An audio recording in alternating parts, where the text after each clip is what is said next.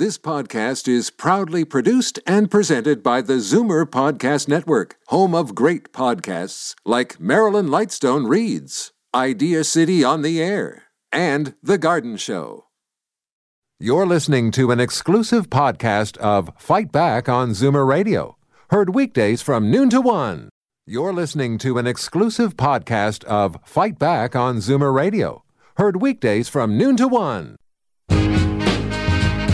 Now, Fight Back with Libby Znaimer on Zoomer Radio. Good afternoon and welcome. We begin with a story that highlights a key issue in the opioid crisis and how it intersects with medical cannabis and public safety. Elaine Farrell is a TTC subway driver who suffers from chronic pain. She was on opioids for a long time and they wreaked havoc on her health. Her doctor moved her over to medical cannabis with CBD oil and it worked well. And as we have discussed quite a few times on this program, CBD is the cannabis component that does not have psychotropic effects. In other words, it does not make you high. But the TTC said Farrell could not continue to drive unless she went off the CBD oil and back on the opioids. And here's what she had to say about it back in September, I received uh, threatening uh, letters mm stating pretty well that uh, if um, I don't stop, I will no longer uh, be a subway operator. I will have permanent medical restrictions against me.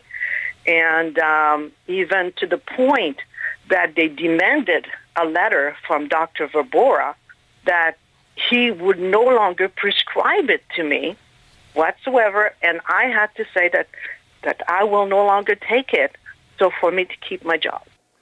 Okay, and that audio clip of Elaine Farrell is from the CBC.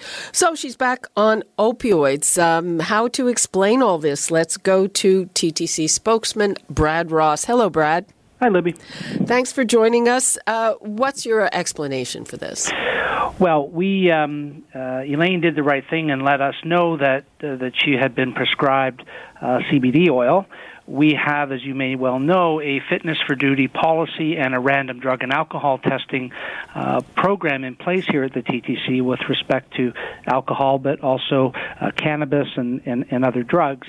And so, anybody who is uh, prescribed any medicine that may impact their ability to perform their, their jobs, in other words, be fit for duty, um, had an obligation to come forward. So that's what she did, and um, and and ultimately there was an independent medical assessment done, uh, and that independent um, review by a doctor uh, said that um, recommended anyway that she not be cleared to return to subway operation. We could, however, accommodate her in a non-safety sensitive uh, position. Um, I'm just curious, when did you get that independent opinion? Because uh, as far as I know, uh, CBD oil does not have psychotropic effects and would probably um, leave somebody, you know, more in control of their faculties than opioids. So that was in 2017. This uh, assessment, uh, and I, you know, I'm, I'm not you know, I, I, there are privacy issues here, and so I can't get into too many details. But that assessment is being grieved um, by the union on behalf of, of Ms. Farrell. So, um, what I will say though, with respect to CBD oil, is I appreciate um, that you know there are some who say that it uh, doesn't have an impairing effect, and that may well be the case. Uh, but uh, the you know the, this is still a very gray area out there, and absent of any legislation or any with respect to cannabis in the workplace, the TTC must err on the side of caution and and then accommodate the employee. Safety cannot be compromised in any way, shape, or form, and so let's let this grievance play itself out um, and uh, and see if we can't resolve this. Well, I mean, there are people who would argue that that drivers who are on high doses of opioids uh, endanger the public safety. Absolutely, and so, the, but but they cannot be taking those opi- opioids or, or be impaired by those opio- opioids while they are on duty. Uh, yeah, I mean, uh, just, uh, you know, this is hardly scientific, but uh, I have some arthritis. I tried CBD oil. It did zero for my arthritis, but it certainly did not make me remotely high. I mean, there's mm. nothing in it that would do that. Well, again, um, I can't get into the specifics of this, Libby, but but our independent medical assessment came back, and, and the recommendation was at this time that uh, that the employee Elaine not be uh, cleared to return to safety sensitive work that as a subway operator. Okay, and is it possible that that had something to do with perhaps other medication? Uh, no, not that I'm aware of. No, I mean every case is dealt with on this. So this is on a case by case basis. The TTC is not saying that CBD oil uh, is not something that an employee can take. This this particular case is one where uh, the ruling or the recommendation by our doctor was that she not be returned to um, to a safety sensitive position at this time. not to say that in another case we wouldn't uh, we it wouldn't be a different uh, a different ruling. Uh huh. And are you aware of any cases of subway drivers who are taking CBD oil?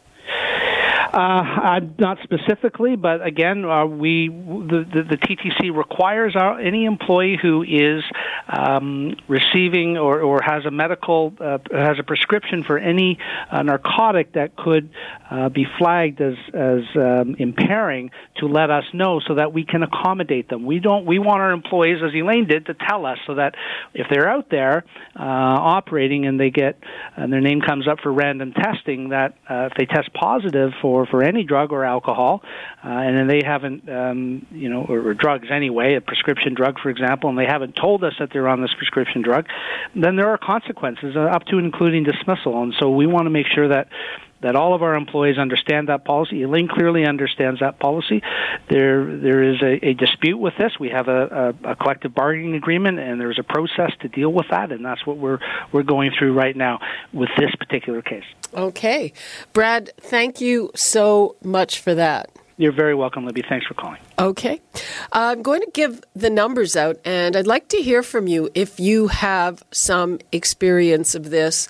I know that in the past we've heard from people who want to go off opioids and onto CBD oil, and, and uh, it's an issue of cost because CBD oil is very expensive and it's not necessarily covered. And there are, um, you know, unions, for instance, LIUNA, which is laborers' union, which covers uh, CBD oil, uh, which they think is better than opioids for people doing heavy work. So the numbers to call 416 360 0740, toll free 1 866 740 4740. And I'm going to bring in John Papastergiou, who is a Shoppers Drug Mart pharmacist. He teaches at the University of Toronto's Leslie Dan Faculty of Pharmacy. Of course, he's been with us many times, and we've talked about medical cannabis something we're going to get you have to I think have to get used to talking about a little bit more. The kind of the issue that's been brought up today, I think, is going to play out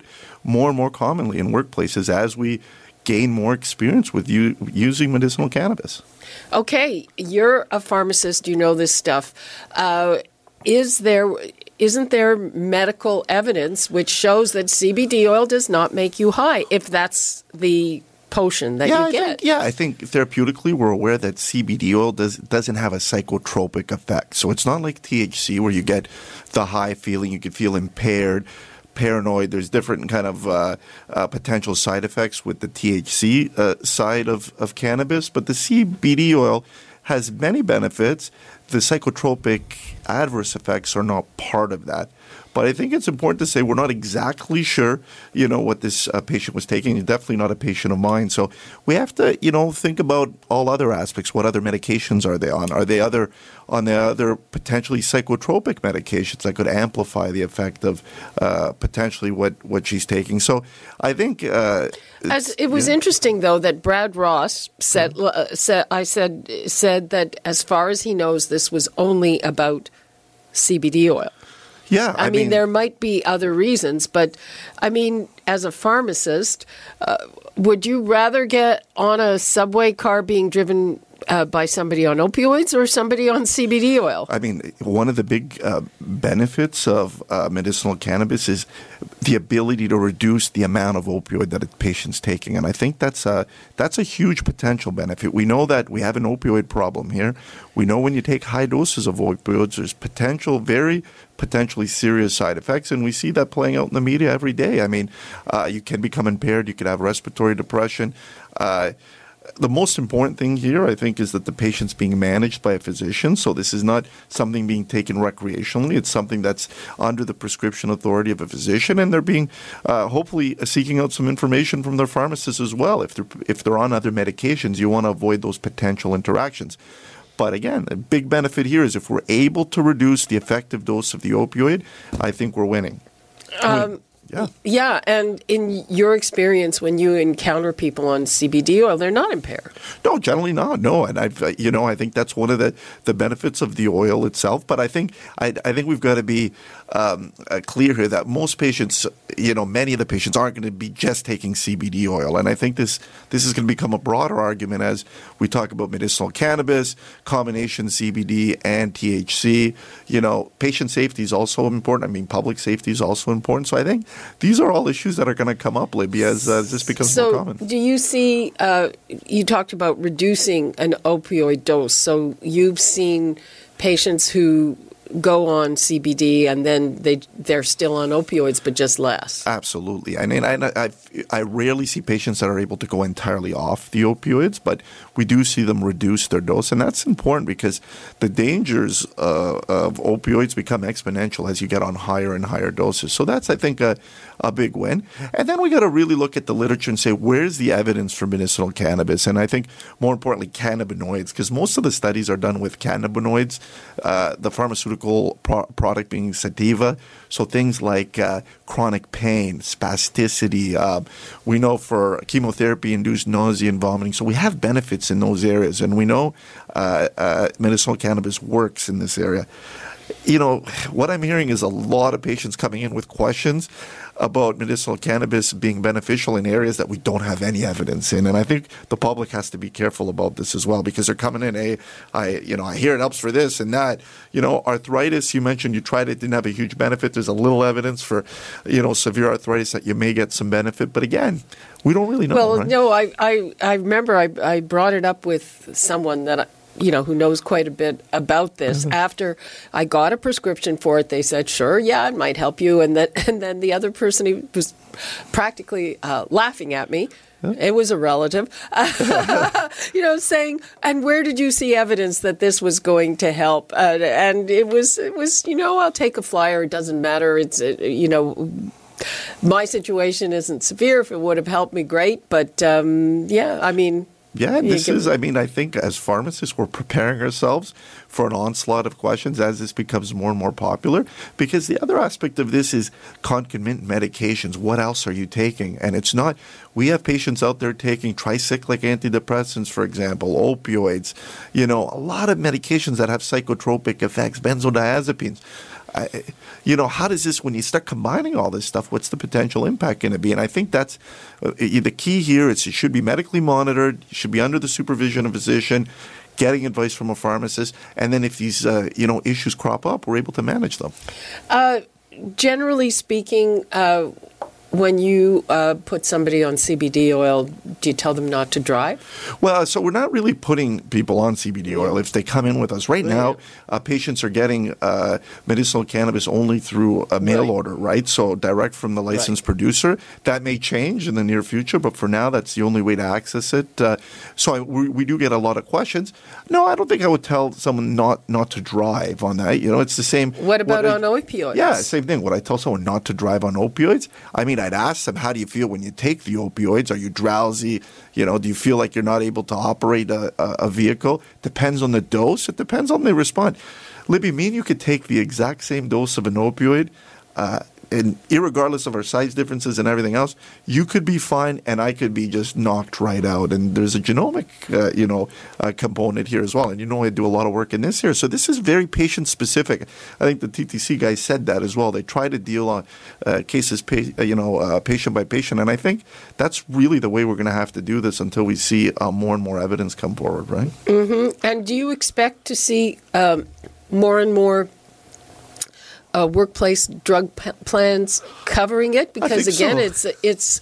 I don't know if the price is going to come down or anything, but it, it's expensive. It's expensive, but you know, I don't think we realize how expensive some of these other medications are because we're so used to having them paid for either through the public program or third party payers.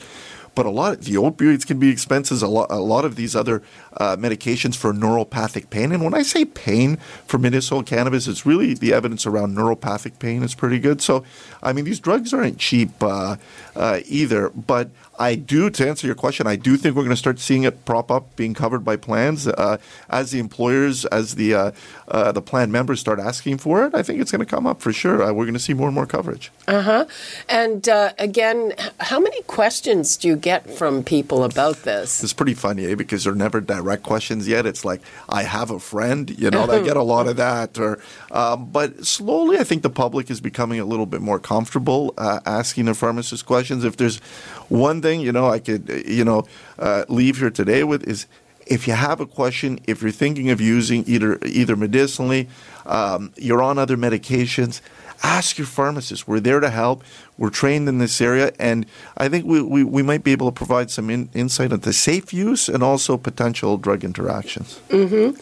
Um, so it's um, up in the air. I just find it, uh, you know, on the face of this story, really interesting that there would be a determination that that you know there's not enough evidence to show that CBD oil is not psychotropic. Yeah, yeah, I'm not sure what type of evidence they're looking for. I think therapeutically that's accepted. Uh, uh, sometimes you could get these oils that do have some THC in it as well. I'm not sure if they do drug tests there. I understand, again, the patient, uh, the public safety aspect, but I think uh, as a general kind of understanding, CBD oils don't have psychotropic effects. You know, is she taking anything else? Uh, I don't know. Again, she's not my patient, and uh, it's only what I read in the newspaper. But I think this is something uh, Libby's going to start coming out. We're going to hear more and more of this as human resource departments start putting together kind of plans for how to deal with this if it comes up in the workplace. Uh huh. And uh, we mentioned she's got she's she's got some disc problems, but also fibromyalgia. Is there evidence that this is good for fibromyalgia? Yeah, a little bit, not a ton. I mean, you know, fibromyalgia would you know fall into that chronic pain uh, batch, and I think, listen. You know, patient specific. Could she get benefit? I really think she probably she could. You know, and I if it in anecdotally she's telling us she's lowering her opioid dose. I think that's a good thing as well. Okay. Um, John Papastergiou, thank you so much for being with us and enlightening us on this. Always good to be here. You're listening to an exclusive podcast of Fight Back on Zoomer Radio, heard weekdays from noon to one. You're listening to an exclusive podcast of Fight Back on Zoomer Radio, heard weekdays from noon to one. You're listening to an exclusive podcast of Fight Back on Zoomer Radio, heard weekdays from noon to one. You're listening to an exclusive podcast of Fight Back on Zoomer Radio, heard weekdays from noon to one. This podcast is proudly produced and presented by the Zoomer Podcast Network, home of great podcasts like Marilyn Lightstone Reads, Idea City on the Air, and The Garden Show.